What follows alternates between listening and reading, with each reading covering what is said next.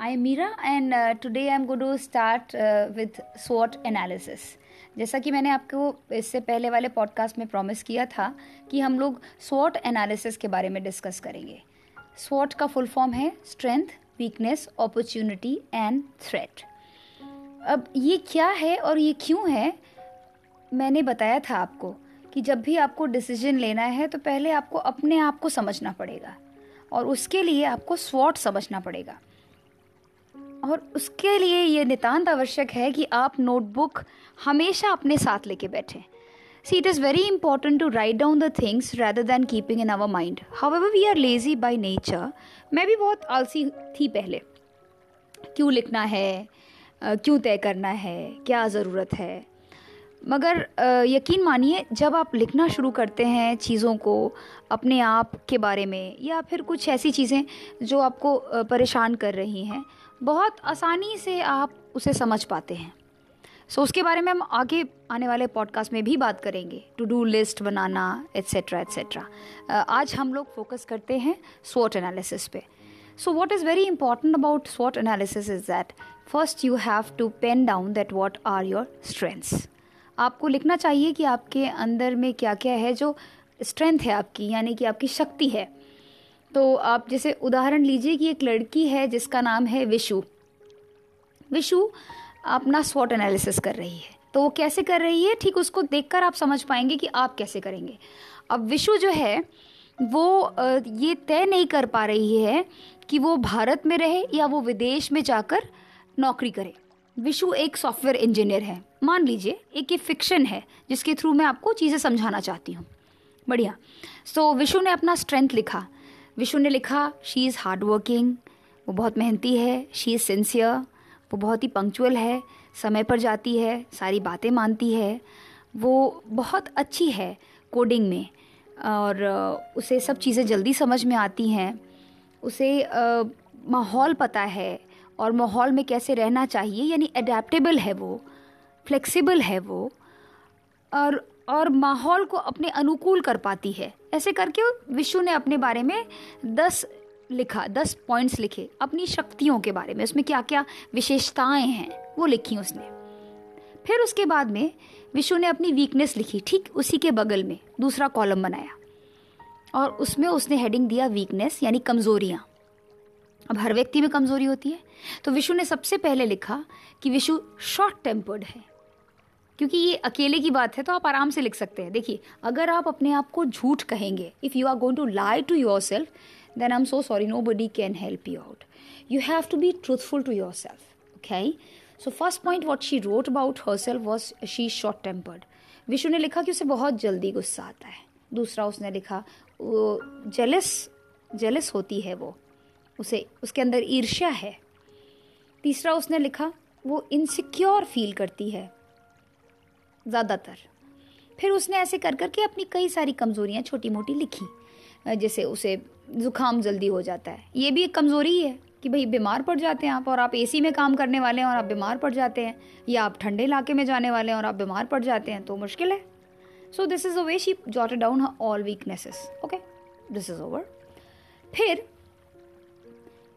तीसरा कॉलम बनाया, जिसे कहते हैं अपॉर्चुनिटी अपॉर्चुनिटी में विश्व ने लिखा अपने बारे में मतलब अपने बारे में नहीं हुआ ये हुआ कि भाई अब माहौल बाहर का माहौल कैसा है? देखिए हम कैसे माहौल में रहते हैं? एक तो अंदर में क्या चल रहा है और एक बाहर क्या चल रहा है? तो अंदर अं, अंदर में आपको मालूम है आपके स्ट्रेंथ क्या हैं आपके वीकनेसेस क्या हैं what are your plus points what are your minus points वो आपने लिख लिया ठीक है? बेहतरीन। But then that is not going to solve it is half mystery solved. Other half is that when you will be uh, doing a proper research about the opportunities and the threats which are there prevailing in the market and available in the market. तो अब आप क्या करेंगे? आप market के बारे में लिखेंगे कि भाई बाहर क्या चल रहा है? माहौल कैसा है? तो अपॉर्चुनिटी क्या क्या है? तो भाई अपॉर्चुनिटी में आपने देखा कि इकॉनमी ग्रो कर रही है ऑन्ट्रप्रनोरशिप बहुत ज़्यादा अच्छा कर रहा है ऑन्ट्रप्रनोरशिप का कॉन्सेप्ट बहुत चल रहा है मार्केट में। गवर्नमेंट स्कीम्स हैं बहुत सारे जो कि स्किल डेवलपमेंट पे they are investing a lot okay okay. ऐसे करके आप देखिए मार्केट में और क्या क्या चल रहा है बाहर। उसके बाद में थ्रेट क्या क्या थ्रेट है? क्या क्या परेशानियाँ हैं? चैलेंजेस क्या क्या हैं? जिस इकोनॉमी में आप ऑपरेशनल हैं या जहाँ पे आप काम काज कर रहे हैं, वहाँ पे क्या क्या चैलेंजेस हैं? तो जैसे अभी अभी का माहौल लें तो भाई कोविड नाइन्टीन है, फिर रिसेशन भी है मंदी चल रही है, आर्थिक मंदी चल रही है, फिर उसके बाद में टू मेनी एप्लीकेंट्स ये सबको मालूम है कि एशिया में भारतवर्ष में नहीं एशिया में पूरे एशिया में ऐसा है कि पढ़ाए पढ़े लिखे लोगों की कमी नहीं है। बहुत पढ़े लिखे लोग हैं और बहुत ही आ, मैं कहूँगी स्किल स्किल की भी कमी नहीं है। लोगों के पास में है हुनर है हुनरमंद लोग भी बहुत हैं। और सच पूछिए तो अपॉर्चुनिटीज़ कम है और लोगों लोगों की मात्रा ज़्यादा है। मतलब उनके सप्लाई ज़्यादा है। अगर हम लेबर डिमांड एंड सप्लाई का देखें तो बहुत बड़ा गैप है। तो भाई ये भी चैलेंज हुआ एक। This is also a threat and lesser job opportunities हो जाती हैं इसकी वजह से। Why because there are skillful people there are too many degree holders and then jobs और maybe I will say opportunities are less in comparison to the more number of applicants अब पुराने ज़माने में कैसा होता था कि पुरुष ज़्यादातर कमाते थे। महिलाओं को कहा जाता था, भैया आराम से घर संभालिए। लेकिन अब ऐसा है कि हम सब पढ़े लिखे हैं, सब सब अच्छा कर रहे हैं। अब लेकिन क्या हुआ है कि जॉब्स तो उतनी ही रह गई हैं जितनी पहले थी, लेकिन एप्लीकेंट्स दुगने, तिगने बढ़ गए हैं। और बढ़ेंगे ही ऑब्वियस क्योंकि जब एजुकेशन सिस्टम अच्छा होता है तो जागरूकता आती है, लोग समझते हैं। और इस तरह से अच्छा होता है। ये अच्छी बात है ये बहुत अच्छी बात है। इसमें इसमें कोई नेगेटिविटी में जाने की तो बात ही नहीं है। ये जस्ट हम स्वॉट एनालिसिस कर रहे हैं। अब विशु तय कर रही है कि भाई वो भारत में ही रह के आईटी कंपनी में जॉब करती रहे या फिर वो विदेश चली जाए। तो उसने एक अपना स्वॉट एनालिसिस चार्ट बना लिया। अब ये चार्ट बनाने के बाद में वो ये फाइंड आउट करेगी कि वो मार्केट में कहाँ है और किस तरह से है और उसका लैडर ऑफ़ सक्सेस कैसे बढ़ेगा। या नहीं बढ़ेगा।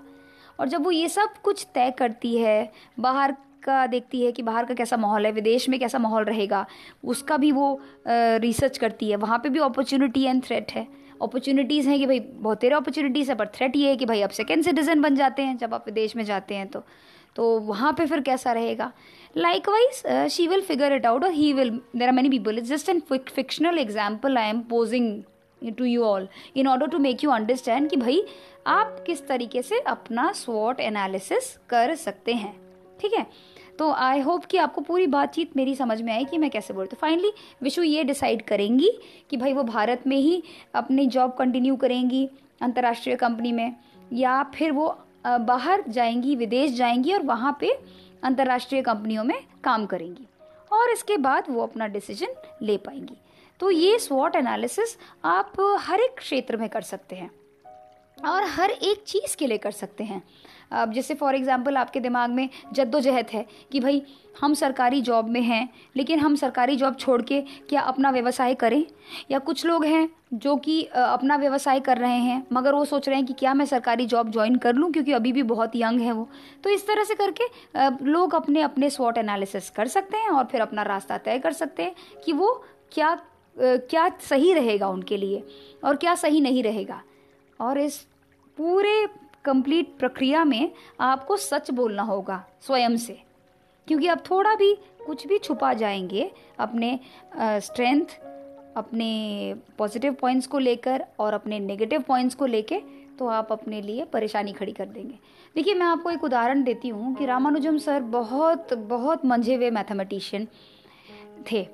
लेकिन अनफॉर्चुनेटली उनकी उनको वहाँ का, बाहर का वेदर सूट नहीं कर रहा था। उस वजह से फिर वो वापस आ गए विदेश से। और आने के बाद में बीमारी का शिकार हो चुके थे तो इसीलिए न मतलब वो ज़्यादा दिन नहीं रह पाए। तो इसीलिए मतलब देखिए अब चाह के भी ना कभी कभी ऐसा होता है कि व्यक्ति को डिसीजंस अपॉर्चुनिटी एंड थ्रेट्स को भी ध्यान में रख कर लेना पड़ता है। हर व्यक्ति अपने में अनुकरणीय है और बहुत बेस्ट है। Everybody is literally outstanding and unique that is the reason if you see biometric is so damn different I mean even the twins also they don't have the same kind of biometric impression सबका retina अलग है, सबके थम impression अलग है।